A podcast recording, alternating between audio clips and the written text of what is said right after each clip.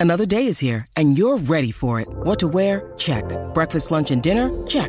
Planning for what's next and how to save for it? That's where Bank of America can help.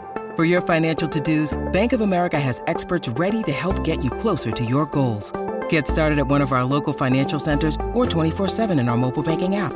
Find a location near you at bankofamerica.com slash talk to us. What would you like the power to do? Mobile banking requires downloading the app and is only available for select devices. Message and data rates may apply. Bank of America and a member FDIC.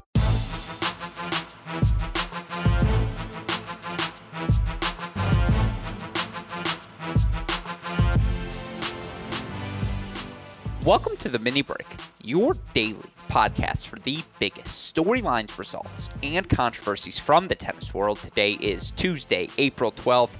If it's a Tuesday. You know what that means. Another edition of Tennis Point Tuesday here on the mini break. We talk about all of the latest and greatest products available to all of you tennis players out there on our favorite website, tennis-point.com. Of course, we also break down all of the latest happenings happening across the tennis world, whether it be the professional level, college level, junior level, you name it. We'll talk about it here on this show. And of course, each and every time we have a tennis Tennis Point Tuesday. We are joined by our guy from Tennis Point. It's my man, Nate Walroth, joining us once again. Nate Dog, how are you doing today? Fantastic. Beautiful Tuesday. Reds opening day. The city is electric right now. It was uh, just getting downtown. You can just tell the city is alive and well. I couldn't probably name three Reds players, but uh, Cincinnatians are, are happy to, to be out and about. And I was nice gonna... So, finally got some sunshine, dude. I was going to say, we have gone on a lot of tangents on this mini break podcast over the years. There has not once been a Cincinnati Red tangent. I can guarantee you that. Do we want to do 12 seconds on Joey Votto? I think that's honestly enough that we said yeah, his that's, name. That's, that's probably all, good. That's, that's no, guys, check out Joey Votto. Just opened up his uh, TikTok account and launched it. it is probably one of the most entertaining TikToks you'll see in, uh, in, in the Matrix. So whatever he's doing, uh, you never would have guessed that this stiff would, would be loose on TikTok, but he's having some fun with it. Better Cincinnati Red, Joey Votto or Ken Griffey Jr. Joey Votto. I, I, mean, the kid was was legendary that he came back home, but he was he was borderline washed. Yeah, I mean, you know, Ken Griffey Jr. is still getting paid by the Reds. Actually, that yeah, might exactly, be true. Yeah, yeah. you, you never know there was a video game where you would hit like four buttons on the Nintendo 64, and then it was automatic home run every time he touched the ball. legendary. Yeah, no, we. Anyways, I agree with you. That's probably enough Cincinnati That's Red it. talk. No, no, I am curious talk. because Monte Carlo play starts around six, seven a.m. Sometimes a little bit earlier. I mean, you can get matches at four a.m. here on the East Coast if you really want to see them. Do you prefer your tennis early in the morning? Do you prefer the late at night stuff in Australia? Obviously, ideal. It's U.S. Open. It's on whenever you're awake. That said, do you like the early morning? You know, the moment you get up, there's action on your screen. I I, I love it. I mean, I'm I'm definitely like a a guy that likes to stay up till two or three in the morning. Yeah, my parents always said I live on Pacific time on the East Coast. Uh, I'm the same way. So I mean, you I mean, my bedtime is yeah, like 2:33 a.m. Yeah. So I prefer that. But when you wake up and you're drinking coffee and you got Monte Carlo Masters 1000 action on, I'm definitely not complaining. I don't it's think a little easier to you, you don't snooze the alarm clock when you know you got Masters 1000 action on. I don't think people understand as a podcaster, the ideas come when they come. And so often it's at 2 a.m. when there are no distractions, no more excuses. You're like, all right, it's time to give a good 45. Um, yeah, I I agree with you. I mean, I feel like Djokovic, Alejandro Davidovich Fokina was appointment viewing this morning. And even if you were, I mean, we're fortunate enough that both of us have tennis centric jobs. Therefore, it's not inexcusable particularly I'm fortunate enough to say for me to be watching that match uh, at any given hour that it occurs. That said, if you are a tennis fan, at some point you checked in on the scoreboard, whether you're sitting at your desk, whether you're sitting in your classroom. How could you not? Novak Djokovic making his return to the court. Of course, we want to talk about that result, offer our takeaways. We want to run through each of the quarters of the Monte Carlo draw, talk about what we're looking forward to from a matchup perspective, the players we think are dangerous, and so much more. Of course, before we do that, that, as we do on each and every edition of Tennis Point Tuesday, we want to talk about the latest equipment being offered on tennis-point.com. And of course, we here at the Mini Break Podcast immensely grateful for the support Nate Dogg, you and the team over at Tennis Point show us here. Of course, it's the lifeblood of this show. It allows us to provide tennis fans with the content we know it they deserve. There is so much action happening across the globe at any given moment. We think you need a daily podcast to help absorb all of the information because of the support we get from our friends at Tennis Point. You know, we're able to stay up till 3 a.m., watch all the action, uh, you know, digest it all, and then come up with some takes for all of you so you feel more informed as a tennis fan. Of course, you can feel your best on the court as well by going to tennis-point.com today. Use our promo code CR15. You'll get 15% off all sale items, free two-day shipping on all orders exceeding $75. Best of all, a free can of Wilson Extra Duty tennis balls, tennis-point.com. The promo code is CR15. With that said, Nate, talk to me. What are the latest and greatest equipment offerings available on tennis-point.com? So yeah, with the uh, the the short going on with the shoes right now, I know everybody's kind of asking me what what can we get like a bang for our buck. Like I'm a, a junior that plays in a ton of tournaments. I'm wearing through my shoes every two weeks, and I'm struggling to find uh, enough tennis shoes to last me a season. Well, I think Mizuno has come to the rescue. The new Wave Exceed Tour 5 um, just hit the market for both men and women. You got Lorenzo Sonego and Martin Fucsovics on the tour uh, that I've that I've seen so far, both in Monte Carlo rocking this shoe. I had it on a few days ago. Um, I know Colleen, my boss, wore it as well for her matches. This shoe is, uh, I, I, don't know, this is a top of the line shoe. It is 11.6 ounces for a 10 and a half shoe, which is just incredibly light. And they don't sacrifice the kind of stability and durability that you think you, you might kind of lack with a shoe that's being this light. It also comes with a six month outsole warranty, which is just like a joke. Like I know for the juniors, that's a huge deal. Love uh, that. that that's you got mom and dad love that. The kids love that. it's it's huge. So and the shoe looks awesome. Like it's a super good looking shoe. They got the uh, like a navy lime green type colorway. They have a Miami Dolphins colorway, uh, more of a white colorway. So for the male and female, great looking shoe. It's light, snug fit. Uh, to sock fit at the top. I'm a big fan of these sock fit shoes right now. How like the tongue doesn't slide down your foot when you're playing. You don't have to constantly readjust. Do the uh, Gael Monfils where you constantly bend down to pick your tongue. Um, but yeah, it's just I could not believe how light and stable it was at the same time, and it's a very responsive shoe. I felt like when I was trying to recover, I wasn't moving around and sliding around. So the Mizuno Wave Exceed Tour Five, check it out. I'm sure they're going to sell fast, so get on that as soon as you can. And then I would also shout out you guys are feeling a little edgy, uh, especially for the men and the juniors out there. K Swiss has a an interesting collection out there right now with the whether it's their long sleeves, their t-shirts, and I and I'm a big fan of their shorts. So uh, K Swiss, I know you guys may be familiar with Cam Norrie out there. He's rocking this. And other than that, guys, junior rackets, we've got all of them. We just did our uh, on Instagram our top six best junior rackets for people new to the sport. Doesn't matter if you're if you're nine, ten years old or if you're whatever late 40s, like early 50s, and you're just getting into tennis. We have all the rackets that can suit your game and it kind of gets you started into the sport. So if you guys have any questions, you guys can feel free to reach out to me on social media personally or Nick Walroth or Instagram, Tennis Point USA. Uh, and you guys, yeah, slide in the DMs, whatever. We, we try to respond to everybody's questions. And um, yeah. How frequently are you jumping around with the racket you're using? Uh, pretty. That's yeah. I, you know how I am. I'm a spaz on the court, man. I, I'm, I'm always jumping around. I, I, if I'm podcasting, I like to have a racket in my hand and just to spin it around and play. Like I feel I feel more at home if I got a racket in my hand. Yeah. The new E zone. I got that new E zone, man. I don't know. I'm a Pure Aero guy forever, but if I ever change permanently, when that E zone plus comes out, that's a hell of a stick, my man. That is the pop that you get on that thing with uh, the Yonex strings complement that stick so nicely. And I think between the blade and the E zone, those are two of the most commonly used rackets I see at the uh, junior to the tour level. So a little bit of a sneak peek here. When are we, we're coming to Tennis Point? I think what next week? I want to say next yes, Wednesday, something like that. Are we yes, hitting sir. the court? Do we have to lock that in now? What do we have to Let do? To, I, I, was gonna say, what do we have to do? You, you, we got singles and doubles action, or what? Is Dalton getting in the mix as well? Oh, I, I got to find a doubles partner. Well, that's a, that's a great question. Here's what I'm saying: is let's get the collection of sticks Let's play a little bit with each of them. We'll play a couple of points with everything, and then we can say this. Uh, here's what I think about this. Here's what I think about that. Let's make this a whole bit. Let's you know No, again think- make it a full thing. I think you're someone that we've talked about this stuff before. I think if you get on the court for an hour and you get to try out different sticks for 10, 15 minutes, it's pretty amazing how different these like with the technologies in these rackets, like everything is just so advanced. It's it's pretty incredible how much differently the ball comes off the string bed when you switch out uh, a thin beam for an aerodynamic beam for a thicker beam and um, just the flexibility in the shaft and stuff and this this all the different string patterns. It's uh, you got to come out there. We got to do this. We'll get it done. Okay, I'm showing you my arms right now, unencumbered by sleeves. You get to see all of them. You see it at its finest. Yeah, this is what you're working with, Nate. Six-two frame again, sneaky tall. Ronnie Bernstein again. Put it on the list. It's coach number, you know, 712. Who, when we see each other, and really, uh, you know, now that she knows me, she's like, I always forget you're tall. I'm like, what? Do I have a short? This has been the question I've been contemplating nowadays: is do I have a short person's voice? Um, which I don't know what that sounds like, but evidently I do.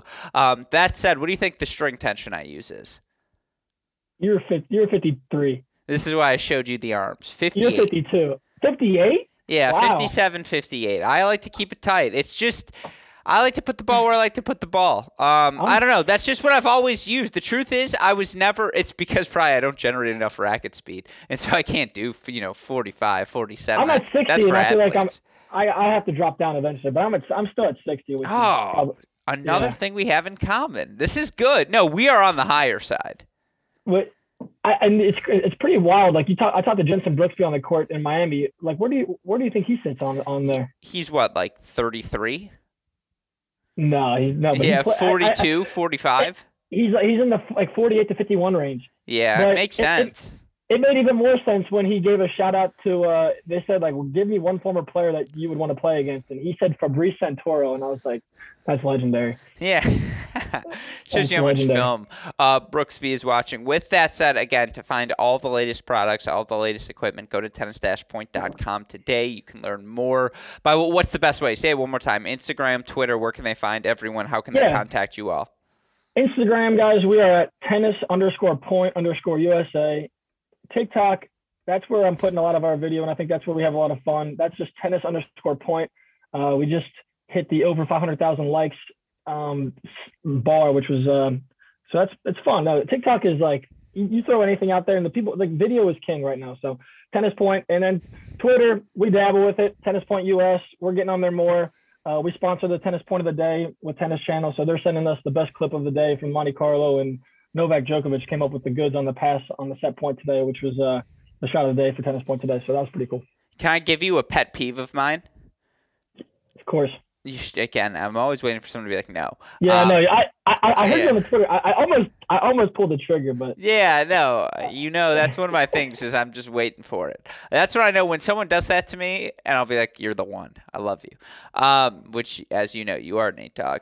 Um, no, my thing is because I saw the tennis point of the day yesterday. It has to be clear that the segment is called tennis point of the day. It's not the tennis point point of the day. It's got to be tennis point of the day because that's just like the the repetitive point is. Too, I I like it when it's just straight tennis point of the day. Jim, you, got Jim Courier and Paul Annacone calling it the tennis point shot of the day. But I'm like, Yeah. no, it clearly just says tennis point of the day. But no, Fognini got day one on the on the cross court pass or the down the line pass with a backhand slice, and then uh, Djokovic on the uh, down the line forehand pass. Again, more credit to Dave Yeah. Limke. Tennis point of the day is for sure a brainchild of his. I know him well. That's a, for sure a gem of his.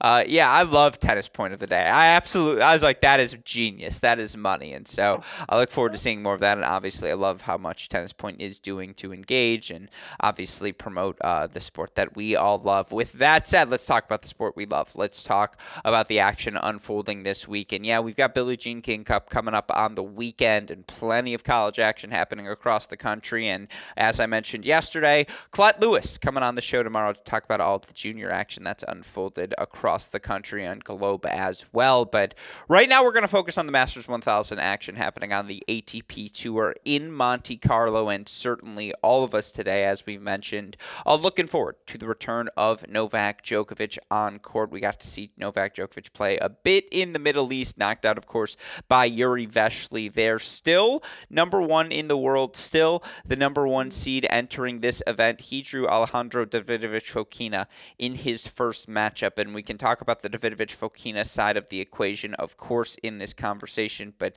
the headline Davidovich Fokina earning the biggest win of his career, certainly on a surface level, a 6 3, 6 7, 6 1 victory. He knocks off Novak Djokovic, eliminates Djokovic in his return match. Of course, you look for Davidovich Fokina, who was up at break multiple times in that second set as well. You thought maybe when Djokovic stole that second set breaker, okay, now he's captured the momentum. Davidovich Fokina might go away. He did not.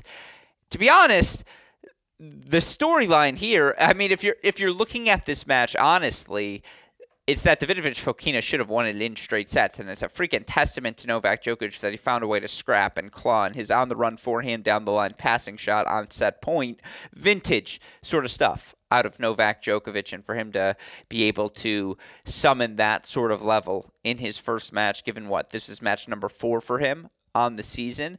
Certainly, that there's some glass half full stuff to look at for Novak. On the same time, I really do think the story coming out of this is Davidovich Fokina, Nate, and I'll get into the argument of why. But that looks like a top 20, maybe even better sort of clay court player to me. Certainly. I mean, and how about how many times this guy hit the deck today? Like he was leaving it all out there. I think he it had to be 10 times or close to it. He was diving all over the place and just he didn't care that he was carrying around an extra five pounds of red clay on his shirt, chasing down balls.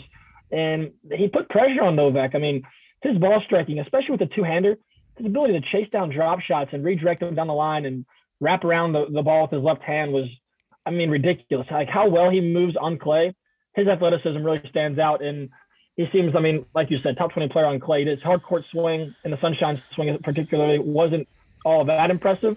But, you know, once he gets on the red clay, just his confidence and how comfortable he feels uh, really pays off. And he just never stopped believing. I mean, Novak had opportunities um, really and all and kind of at least the last two sets to uh, t- take chances, and he just consistently found the shot making on the run, and he had some silly like some some questionable shots like with, with just random drop shots and pulling the trigger off balance, but I mean his ability to rebound and just go back up to the line, it was fantastic tennis, and I know you were locked in uh, Twitter live in it, so it was uh I, I was impressed by your call. You you did not go to the Novak um, kind of favoring Novak after the second set. You you stuck with your guns and you said, I'm actually going to uh, fade Novak a little bit here, and I don't. You didn't believe his fitness, and that that turned out to be the truth.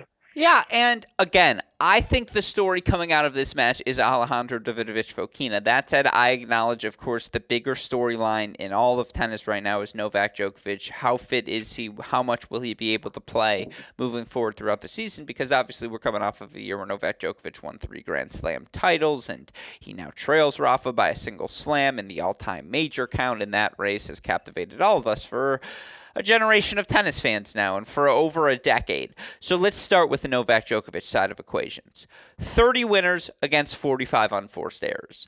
It's not going to cut it against anyone, particularly in a clay court match against a guy like Davidovich Fokina, who was plus two overall, 38 winners against 36 unforced errors, and was just extending rally after rally after rally, giving, you know, he'll mix in the boneheaded shot, the drop shot, the spontaneous slap down the line, but foundationally, he was putting returns in play. He was forcing Novak to hit a fourth, a fifth shot in the rally, extending beyond the plus one, plus two combinations. I mean, Novak made 61% of his first serves in this match, and you know it was a 55% percentage in that third set, which obviously drops him for the match. But he was over 65% for the majority of it, and yet he only won 55% of his first serve points, 41% of his second serve points. He faced 20 break points yeah. in this match. He was constantly under the gun. Yeah, I mean, and constantly with again, serve too. I hate using personal anecdotal evidence, and I know I referred to this in the Twitter spaces, so I apologize to anyone who's hearing this for a second time, like perhaps you are, Nate. But anyone who has played tennis and has been away for a long time, in particular from match play, knows the most difficult part about returning to the game in my opinion, is the first shot after the serve. Because you hit your serve, you land, and you are just so unprepared for what comes next. Because you mm-hmm. haven't hit a serve, you haven't had to reset, you haven't been thinking about your footwork, you haven't been thinking about how am I going to execute on this next ball.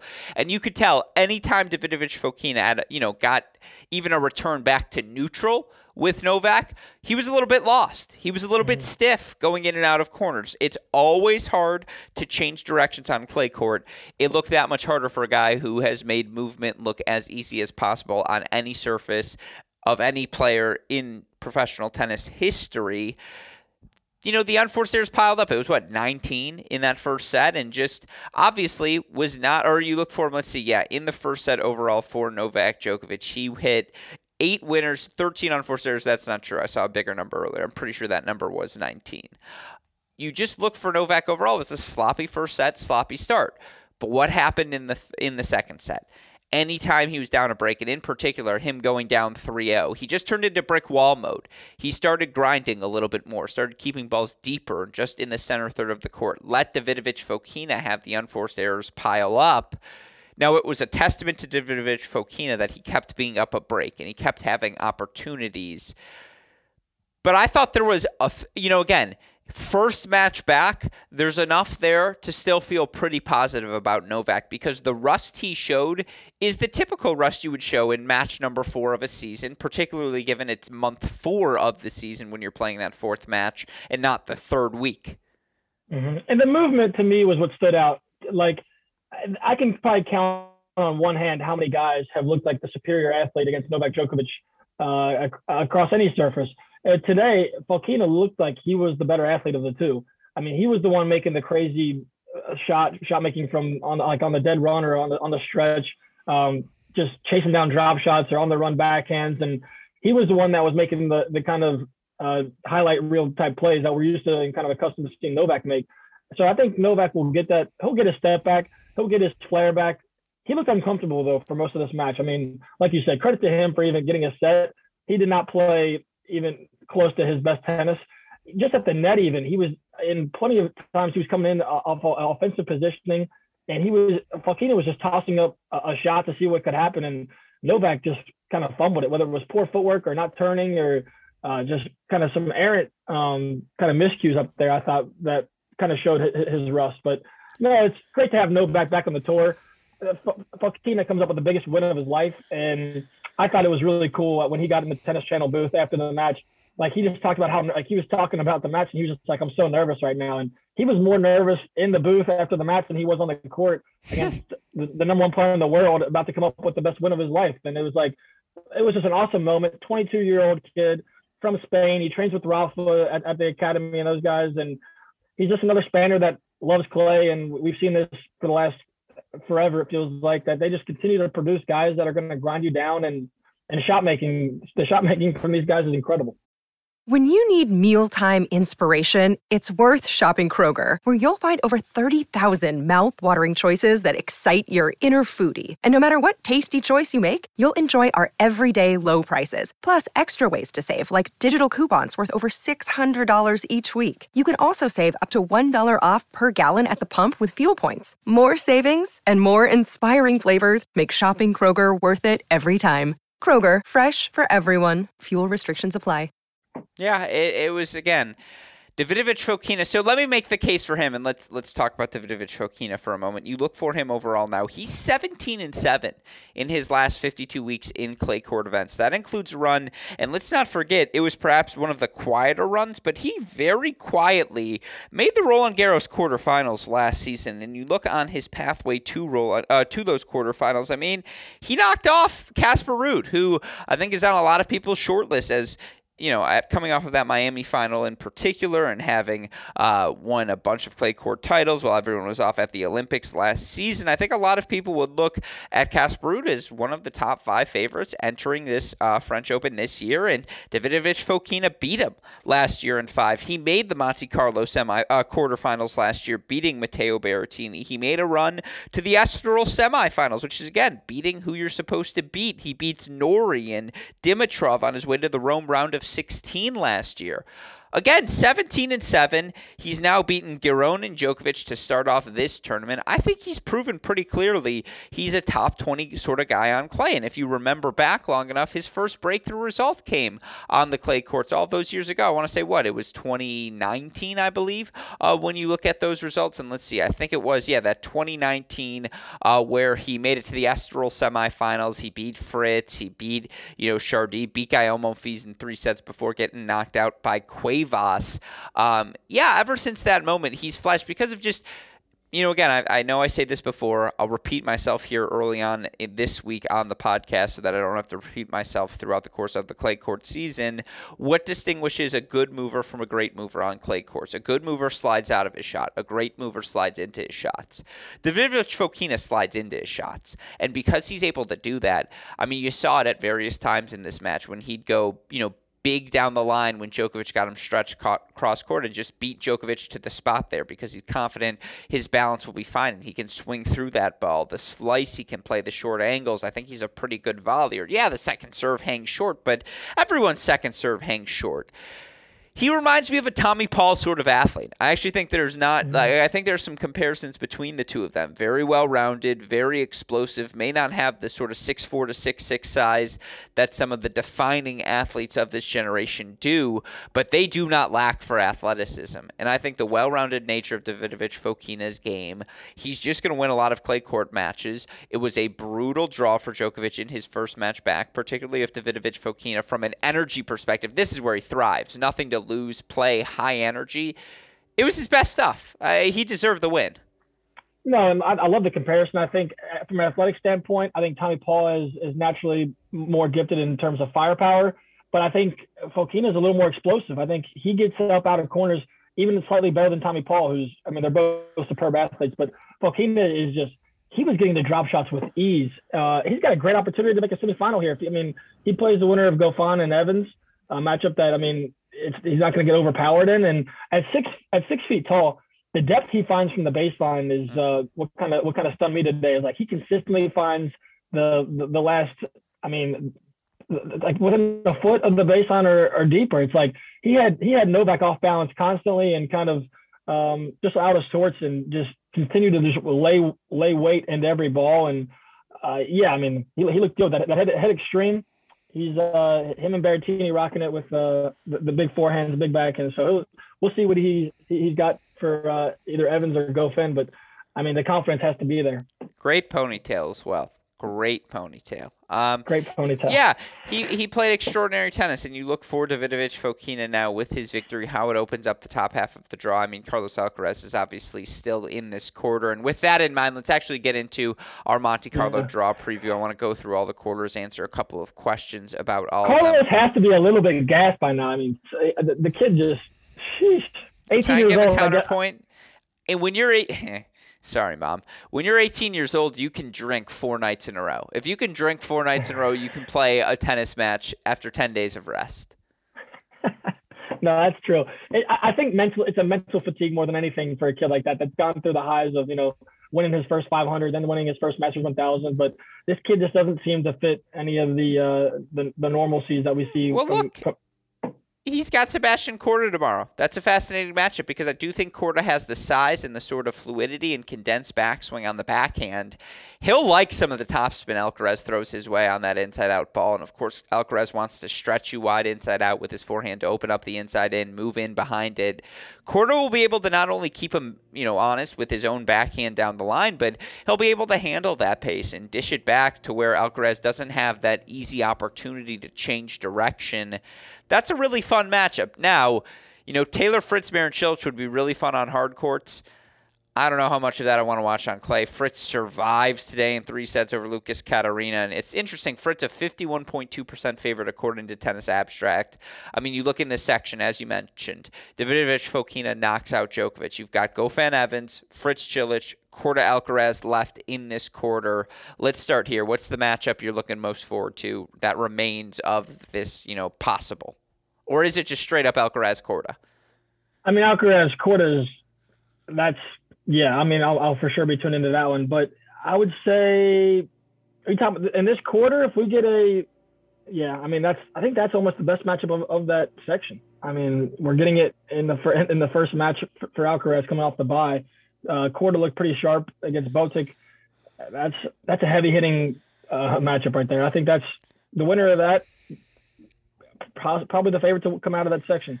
Yeah, the question is, I mean, I think Sebastian Korda legitimately moves better on clay courts right now than he does on hard courts. I think he's really fluid. I think he slides into his shots. I think, you know, again, his serve is still effective on the clay courts. I mean, his big breakthrough run on the mainstream stage was making that fourth round run at Roland Garros in 2020 where he was knocked out by Rafa.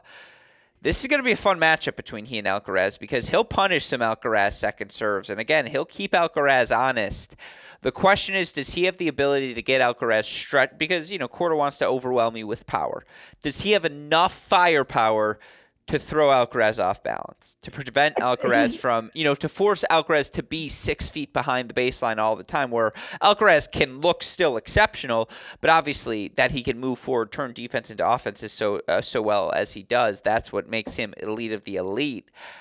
Korda does have that elite firepower, and he has the consistency to to make it enough when he's playing his best, but he'll have to play his best. And I yeah, and I think to go along with that is like when he leaves the states, I think there's more pressure here. Obviously, you know, being that he's one of the one of the favorites to kind of be that the face of the American tennis playing uh, group. But I think when he leaves the country and he goes overseas, I think the pressure kind of lifts off his shoulders a bit. And I think you can probably expect him to find his best tennis as he feels like he's able to swing freely, and he's not going to be the favorite uh, going into tomorrow's matchup. He's he's a pretty heavy uh, underdog, so I think he's a dangerous underdog. And if Carlos is playing his his B game and Korda's at his A, a level, that's a that's an upset that that could happen. Korda's gonna have to make I don't know I'd say upper a 65% of his first serves to to feel to feel good about it. But I mean yeah that's that's gonna be a, a highlight reel and um, I'll take if I'm predicting on that matchup, the 18 year old just has to the, the wearing just the men. Give me Korda. I, will give me a Korda in three sets. I think Korda's gonna come up with the upset it'll be a uh, a big win going into the clay court swing. And Alcaraz, I don't think you can take much from that loss. If if he drops it, he just kind of regrouping and he'll he'll find his way whether it's in Rome or wherever he goes next. Five and four win for Korda in round number one over Botic Van de Zandschulp. Worth remembering, yeah, Korda lost first round last year at Roland Garros, but he won his uh, title at on clay in Parma the week before the French Open. I'm excited for that matchup. That matchup happening tomorrow. I agree. I think that's the best matchup in the section now. Carlos Alcaraz is your favorite to capture the Monte Carlo title right now, according to the Tennis Abstract singles forecast. He's a 19.8%, Tsitsipas 19.3, Zverev 19.4. But obviously, with Djokovic's exit, Alcaraz is now the guy to watch in the top section. Give me your predictions. Any other thoughts you got here, or is it just Al- you think Alcaraz goes through? Yeah, I yeah, I just I don't think there's enough guys with kind of the weapons and the and the movement to to scare him. If if Carlos gets through this matchup, I think that could be the toughest matchup he faces until he gets to a semi. Interesting. Well, then, with that in mind, let's move on to quarter number two. And again, Djokovic getting off to an early start here in this event. You look at quarter number two, it's the Casper section of the draw. And Casper right now, 15.7% chance of winning the tournament according to Tennis Abstract. That's your fourth highest odds, not that far off from that top three of Alcaraz, Zverev, and Tsitsipas. He's going to match up now with Holger Rune. Rune, a three set victory today over Aslan Karatsev, the former world junior number one, who we've both spoken to on our podcast. Nate had or was up a set to break and had chances to close it out in straights. Now he wasn't able to do so, but for Holger Rune, who today ultimately earns that three set victory. I mean, here's the thing. You look for him again, overall 7 6 4 6 6 3 win. Did he serve particularly well today? I wouldn't. I don't. I wouldn't accuse him. I suppose of that fact. But you look for Rune and how relentless he is on the return of serve, and you know for Rune who. Uh, saved seven of the 10 break points he faced, converts four of his nine break point chances. He just puts so many returns in play. And, you know, you look for him overall 19 winners against 19 unforced errors. Just put so many balls in play and let the errors pile up for Karatsev. Made this match physical. I think that Holger Rune backhand is just special. And, you know, it's almost a slingshot on the return of serve. Now, I do want to say, he made 69% of his first serves. He won 73% of his first serve points. There was improvement there. The depth he's able to generate on his uh, on the ball. He's also such a natural mover on these clay courts. This was a very impressive win from a guy in Karatsev last year who, let's not forget, won that insane match over Novak Djokovic in, yep. in an ATP, uh, ATP 250 before the French Open. And had a bunch of uh, challenger success on the clay courts as well. Obviously, won an ATP title on clay last year. It's a really good win for the w- former world junior number one, who won a, qu- a, challenger last week. Had to play in qualifying just to get into this event. Now gets the victory. I think like the fourth youngest guy of the century, you know, tw- 2000 onward, to win a match in Monte Carlo. Holger Rune now up to a new career high, number 71 in the live rankings. Not a bad place to be at 18 years old. Birthday coming no. up, by the way, at the end of the month good shout. No, I think Holger Rune, that was I got to watch majority of that match, and that was just it was just so many swings of momentum. I think after the U.S. Open, I remember we, I talked to him similar to when you did, and he went to the lab and really worked on getting the drop shot uh, a part of his arsenal. And the, the drop shot has just paid massive dividends because he has the firepower to get these guys beyond the baseline, and now he's just confidently able to disguise the drop shot and make these guys that aren't very comfortable moving on clay courts or don't want to come forward. And he's making them come up with the goods. And his court coverage off the drop shot, if these guys get to it, he moves so well on this. And he's able to hit, whether it's an awkward lob or a passing shot, he's just so athletic. And his shot making, especially on the backhand wing, is, uh, is, is pretty incredible. And he, he kept his cool today. I mean, he, he got a little flustered with, with the umpire. Uh, Karatsev had kind of called for a medical timeout a, a number of times to get like a back massage or whatever. And he I thought Holger was going to lose it. I mean, he kind of like at 18 years old, you we've all been there before. It's like one thing gets in your head, and then he goes and got broken pretty quickly with just some poor serving. Kind of you could tell it was still weighing on him, but his ability to regroup in that third set came out right away. Extended rallies, and when the rally got past that six seven uh, ball mark, you just felt like he was going to win it. He was going to he was going to trust his legs more than Karatsev trusted his. He was going to go for bigger targets, and it paid off. And he's moving he's moving forward much better. He's he's coming forward and finishing points at the net. I I really like the kid's game, and he just you can just tell he loves playing tennis. Like he loves competing. I think he's played like eight matches in the last ten days or something crazy like that. Uh, I think it's been like a seven match win streak or something. But he's uh yeah this kid this kid's gonna be a young star and he's he's jumping up the rankings quickly. Yeah, all right. When you look at this section of the draw, it's actually maybe the most loaded of them all. Casper Ruud taking on Holger Rune. Ruud, an 82.9% favorite according to Tennis Abstract. That's a fantastic matchup. One I think we're going to get to see more of moving forward. Did the Deuce end up knocking out Grigor Dimitrov? Nope, Grigor. Three set victory through. for Grigor. Heck of a victory for Dimitrov. So he'll face the winner of that one. Upset alert for me tomorrow, and according to Tennis Abstract, Pedro Martinez, 53.4% chance of knocking off Hubie Hurkacz uh, Martinez, and I said that was my pick of the day, Martinez plus 165. You look overall, Martinez 16 and 11 in his last 52 weeks on clay courts. That includes an ATP title in Santiago. Hurkacz for his career at the ATP level, 10 and 16 overall in clay court matches. Now, we got a straight set win over qualifier Hugo Dellien, but I'm telling you, there's a physicality Pedro Martinez Martinez brings, that match is going three sets at a minimum. That's a really fun one. And then Albert Ramos, who I, I believe already won a clay, yeah, Albert Ramos already won a clay court title this year. He beat Cam Norrie seven six in the third last year on the clay court. Here's a sneaky fact for you all: Cam Norrie, fourteen and five in his last 52 weeks on clay. That includes run to the t- uh, to final match in Estoril. He beats Christian Garin, Pedro Martinez in three sets, uh, and Marin Cilic before getting knocked out 7-6 in the third by Ramos. His other losses last year during the clay court season, you'll like this. Ready? Loses Rafa Barcelona. not a bad loss. Loses Davidovich Fokina in Rome, as we've learned, not a bad loss. Loses to Tsitsipas in the final of Lyon, not a bad loss. Loses to Rafa, third round Roland Garros. Cam Norrie, clay court specialist? Cam Norrie. I'm tweeting that out. Lock it in.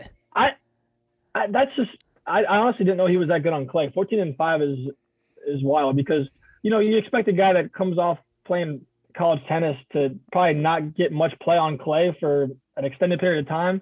For him to find his footing in the beginning, kind of prime of his career, eh, we already know he's a problem on hard courts. Uh, that's no. Cam Norrie just he competes so well, and he just he just makes guys do things they don't want to do. It's like you don't he doesn't have crazy weapons or like he just finds a way. I this is he's probably the one guy on the tour that like I don't understand how like what he each match I'm just like how is this guy going to beat this guy? He just continues to do it. And I, I, got to watch him on the practice courts, and he was just destroying Botic, uh, Van der Schoot uh, in Indian Wells. And like, it's just like, how does this guy destroy these guys that are serving 125?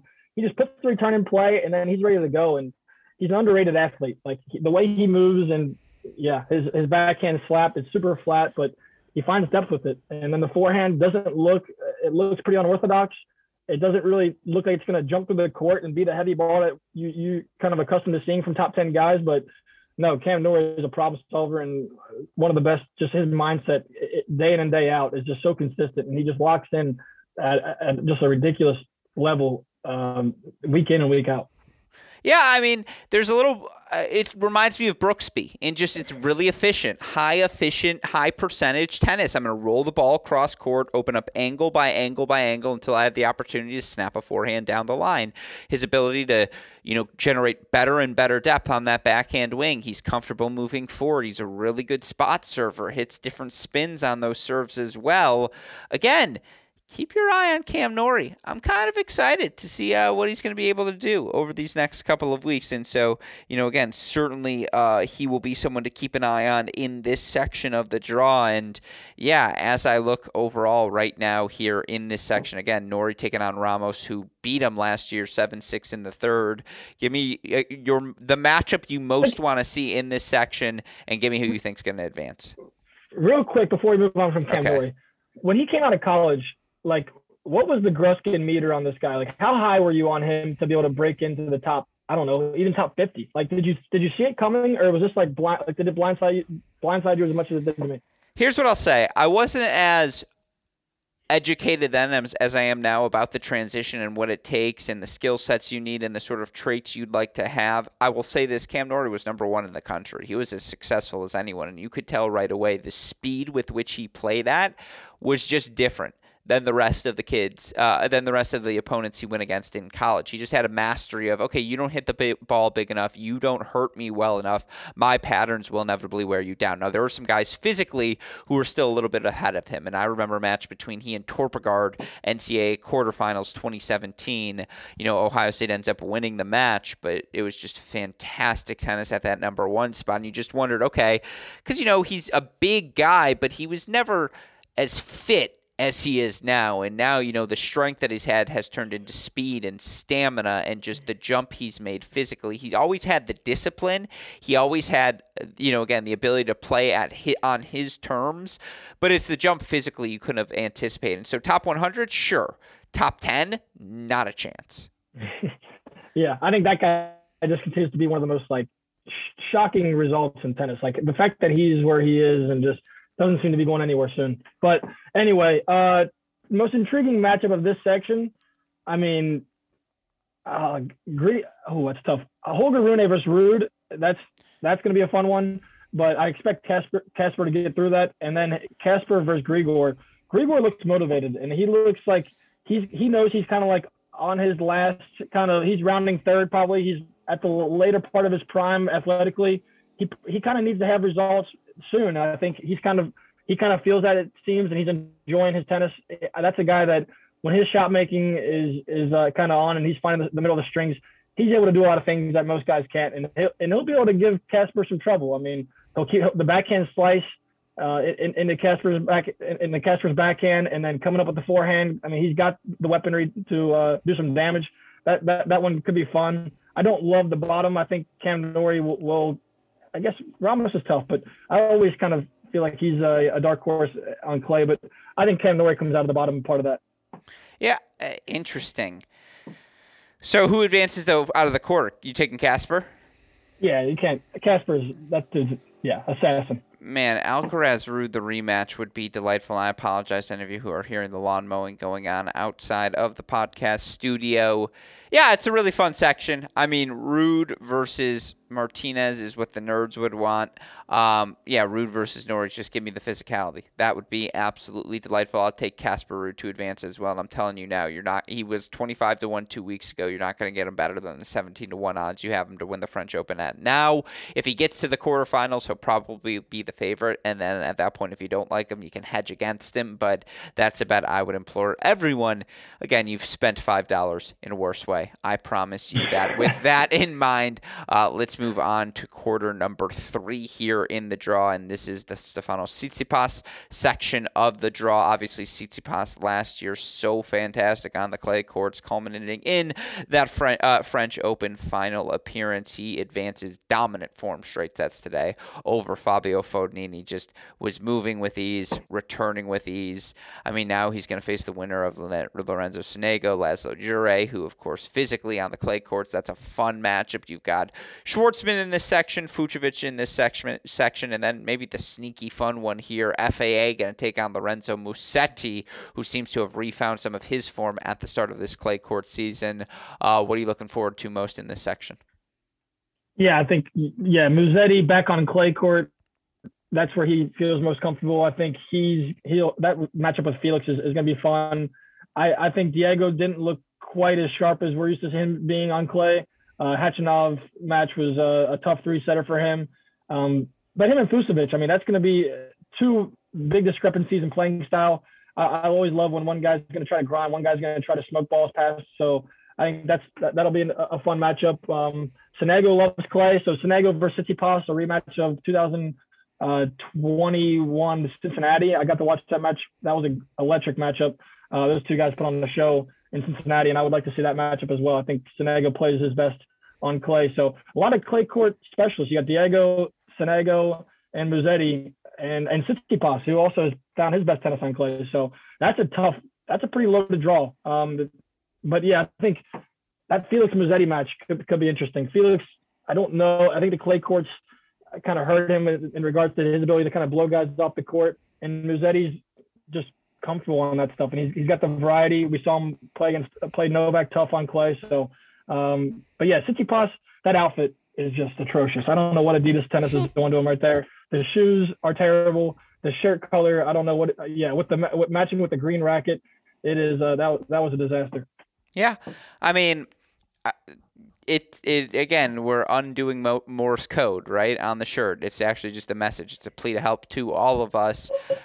The Schwartzman matchup against Khachanov, that was a fantastic victory from Schwartzman to advance. Just a physical matchup. And again, Karen Khachanov, I don't know what to do. I could do a 30 minute pod on why Karen Khachanov should work, why he isn't working, all these different things, because the outline of a top 10 player is there the pieces just are not fitting together over these past two and a half years. But I need to see the boat get started. I need to see the train get rolling for Felix on clay. You look for Felix over these last 52 weeks on the dirt. He struggled five and seven overall, mm-hmm. and you know again in a vacuum. Losses to Ruud, Tsitsipas, and Green last year.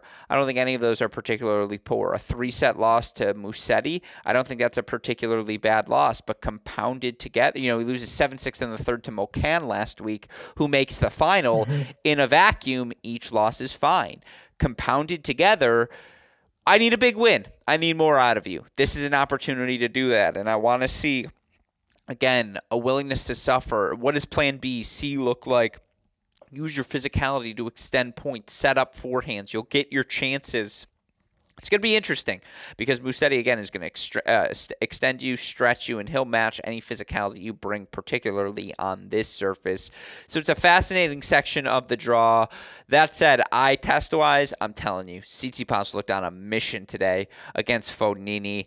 I would yeah, like to see him play I think Felix, because I would like to see Felix have success and build some confidence just heading into the rest of this clay court season. I think that's the best case scenario uh, for all of us fans of tennis moving forward. Tennis needs Felix to step up. Yeah, exactly. That said, Tsitsipas versus Schwartzman would be very, very, especially after their ATP Cup earlier this season. That would be a fun rematch.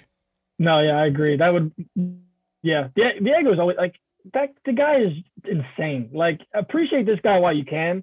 What this guy is doing at his stature, taking guys down that are a foot taller than him, like on a regular basis, that are hitting the ball 15, 20 miles an hour faster than him, is just absurd. Uh, but yeah, Felix, tennis needs this guy. Like, this guy could be the, one of the faces of, of the tour. He's got every like got he's got the looks, he's got the, the athleticism. He just like he looks like a guy that like he, he just should be dominating. He's so athletic. He's six four. He's got the massive serve, big forehand. He's steady on the backhand wing. He can he, like he moves well. He's yeah, but it just seems like he he hasn't been able to kind of just put together a complete 52 weeks. And and I guess that's kind of crazy to say because he's been in the top 10, but um, that's the guy that we've all kind of been waiting for to kind of have his his real breakthrough moment. And I don't know. Do you, do you think he's had his breakthrough moment already? I, I still feel like he's waiting for that. Here's the thing for Felix. I there are just so few points to defend right now, and there are so many points to defend coming up with the grass court season and the hard court stretch. And so this is the time to rack up some easy victories. I do think he has some signature wins under his belt. I do think people consider him a top tier player and a top tier future uh, prospect as well. At the same time, I need to see it on the clay, and this is absolutely an opportunity for him to do that. With that said, let's move on to our final quarter here, quarter number four of the draw. Of course, Alexander Zverev, your number two seed, who has a pathway to world number one if certain things break his way. He's got Federico Delbonis, the lefty, always tough out, uh, uh, is the Argentinian, and Delbonis, an impressive three set victory over qualifier Jaume Munar to advance to the round of 32. This is an interesting section. Rublev De Minaur. Really fun match on hard courts. Will it be as fun on clay? Let's find out. De Minaur already a quarter of the way to matching his clay court win total as he got a first round victory. He won four total clay court matches last year. He's got Rublev here. Ruusuvuori Sinner. Again, really fun match on the clay courts. How healthy is Ruusuvuori? At, uh, is Sinner at this point? We saw him injured in his first match, not feeling his best, but a great gutted out three set win over Borna Coric. Meanwhile, Ruusuvuori Tavory cruising through qualifying through Oscar Otte to this round. I mean, Pablo Carreno Busta, nightmare on the clay. He's got Sasha Bublik, who will just bublik his way and big serve and make you uncomfortable. I don't care about the surface. It's a fun section. It's a Masters 1000. They're all going to be fun sections. What are you watching for in this quarter of the draw? First off, I, I don't think I can ever root for Delbonis again after what he did to his fellow Arge- Argentinian Juan Martín del Potro, the legend. Uh, when he was on his last leg, the dude was drop shotting him and stuff. I'm just like, dude, hit the ball. Let this. Let me see this guy's forehand. I don't want to see my the six five guy on his last wheel chase down drop shots. So Delbonis, I felt that that was. Uh, I think I think he lost me on the wagon for life. but, but, no, this section, I, think you, you hit it on the head with the Sinner versus Ruusuvuori match. That that's just two guys that are going to stay on the baseline and pound away for two hours. So uh, that, that'll be a fun one. Uh, that forehand battle will, will, will, be pretty electric. Carreno Busta versus Bublik. That's if Bublik is, you just never know what you're going to get with Bublik. If he's locked in um, and he wants and he wants to win and he wants to focus and kind of put points together, that's a guy that can that can give Carreno Busta problems. But um, I, I, do expect uh, P, PCB to move on and, and face Zverev. Um, De Minaur on clay, that's not his play isn't particularly exciting on this surface. Rublev feels like he needs to kind of refine his form. I mean, it's I know he, he the season he started was he started hot, but it seems like he's cooled off a little bit since. So no, I think Sasha Zverev though has got to be the favorite to, to get through this section though. Yeah, I mean, it's now or never for Zverev after a diff- disappointing sunshine swing, after you know a disappointing loss to Shapovalov at the Australian Open, and yet he still has an opportunity for himself here. And again, I think all these guys are tough outs. Carreno Busta, certainly a healthy Sinner, or whether it be again Andre Rublev, who's had sneaky amounts of success on clay courts in his career, and his forehand is that much more of a nightmare to deal with when you don't have your feet fully under you I think there are going to be a lot of close matches in this section of the draw. I wish we had a healthy Sinner in the mix as well because I think Sinner Zverev matchups are always particularly spicy, and we've seen a good amount of them here over the past couple of years it's a fun section of the. Uh, it's a fun draw, and again, overall, your top five uh, according to the tennis abstract win percentage: Carlos Alcaraz nineteen point eight percent, Zverev nineteen four, Tsitsipas nineteen three, Ruud, fifteen seven. Then a massive drop off all the way to uh, Jannik Sinner, whose injury they don't account for, but is at four point seven percent right now. That in mind, Nate Dogg, give me your prediction. Who's taking home the title? Yeah, I would. I think it's Sasha Zverev. I think he just, yeah, his athleticism, he can he can go through the grind. He can ex- extended rallies. He's not going to shy away from. He's got the weapons. I think that's. I think this is his section to lose. Especially if Sinner was healthy, different conversation. But uh, as it currently stands, PCB plays his best tennis on hard courts. He doesn't fit the, the the typical kind of stereotype that we have with Spaniards of being best on clay. I feel like his best tennis comes on a hard court. So I think if that if that's a match of PCs, he'll he'll take that one just because yeah, he's just one of the best athletes that I've ever seen on the on, on the tennis court. So uh, I, I, tennis, yeah, we need guys like Felix, guys like Zverev to step up and kind of uh, take take uh, the kind of bull by the thorns or by the horns because yeah, we just saw Novak losing in the first round. Rafa's been out. Rogers on his last wheel. It's like we we need some storylines for these these big time athletes to kind of start taking taking the Masters 1000s titles and uh, yeah, getting into the semifinals and having these big the, the big horses match up in, in the later rounds. Yeah. With that in mind, who's winning this tournament? Oh, oh man, I know I took Korda. In the, it's like I took Korda because I, I love I love the young American, but I mean if yeah, it's like I don't really want to bet against Carlos Alcaraz. I mean where where he's at in his career right now, I don't want to like I don't want to bet against him. But I did take Korda, so I won't I won't take Carlos. Give me uh give me give me Sasha Zverev. I think this is where he can he can kind of regroup here after the uh, crazy start to his season, and maybe maybe he finds his footing and captures his first Masters 1000s of this year. Yeah, I mean, it's hard to pick again. You know, a Tsitsipas Alcaraz final feels pretty good, certainly, and then again, that's been a fun matchup we've seen a bunch of times here now over the past couple of years. Tsitsipas did look good. No, Tsitsipas looks sharp. Fognini that's a tough matchup for Fognini, though. That's that's not one that he's going to have much luck in. I feel like at this point in his career. Yeah, I mean, look, I mean, Fognini got smacked. Tsitsipas, I think, beat him three 0 here today. Yeah, and so yeah. I agree with you. It was just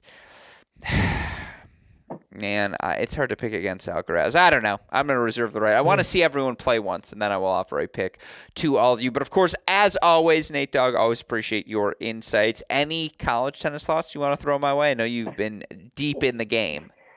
I uh, yeah no I finally I feel like I've I've dove in two feet now. Uh, I I'll shout out to Xavier Musketeers. I went to watch Xavier versus Butler, uh, Big East rivalry matchup, fighting for the third spot in the Big East um, conference play. And the Xavier Musketeers at three all, Diego Nava uh, secures the clinch in a third set against Thomas Brennan uh, from Ireland. Just an awesome matchup, and it just like reminded me how much fun college tennis is. You know, during a clinch match, it's just there's nothing like it. And I think, um, I yeah, I mean, I've also watched a bunch of highlights. Shout out to Jay Tennis or something. Is that that his name on YouTube? Jay tweets. Guy, uh, oh yeah, yeah, yeah, sure. This, this dude's highlights are incredible. So I've been able to keep up with the top players Arthur Fury. Uh, that's how, how you say his name. Uh, Ferry. Gary Perry. That dude, yeah, that guy and the guy from USC, uh, Dest- with a D. What is his name? Stefan Dostanic. This guy too, man. I, have been able to watch Strikes these guys. such a nice ball. Man, he hits the ball crisp, and that, yeah. I mean, I, I've loved watching. I mean, I, am staying up till two in the morning watching college highlights now, so I can uh, get closer to, to your guys' level. And I, I, if I cast my ballot, I need to make sure it's legit. I like to hear. It. Well, then, with all of that said, of course, uh, where can they find all of your work? What's coming up on the pod? What's coming up from Tennis Point social media? Yeah, guys, check out the Pure Tennis podcast. We are uh, get we're getting out as much as we can, not as much as I'd like, but we're it, it's up and up, up and at them. Uh, also, just Instagram, Tennis Point USA, and TikTok, guys. I mean, we're, we're unloading a bunch of content on there, just fun content. I try to get like it's just it's crazy. But people want to see tennis from that vantage point, and I think we've kind of figured out what they want to see. And um, yeah, as, as, we start to travel in the, the, summer circuit, especially, we will um, be kind of filtering more content that way. And I'm excited to uh, get with you guys next week. And I'm sure we'll, uh, we're, we're to go live. We're, go, we're going Instagram or TikTok live, putting the tripod out there. We're to get some fun content. Gruskin's to have some sticks out there, have some feedback for you guys. It'll be a good time. Oh, I'm wearing the Michigan bucket hat. I can tell you that right now. Um, bucket hats, baby. Yeah, of course. Now, with all that said, again, a huge shout out to our friends at Tennis Point for their continued support. To learn more about the latest offerings, go to tennis-point.com today. Of course, if you've missed out on any of the content here at Cracked Racquets, you know where to go. CrackedRacquets.com. Like, rate, subscribe, review to this show, the Great Shot Podcast, Cracked Interviews, and our YouTube channel to ensure you don't miss out on anything. A shout out, as always, to super producer Daniel Westoff on the ones and twos for the of an editing job he does day in, day out, making all of this possible. With all that said, for my fantastic co-host Nate Walroth, our super producer Daniel Westoff, our friends at Tennis Point, from all of us here at both Cracked Racquets and the Tennis Channel Podcast Network. I'm your host Alex Gruskin. Nate, what do we tell the people? That's the break, baby. And we will see you all tomorrow. Thank you as always, my friend. Thank you, my man.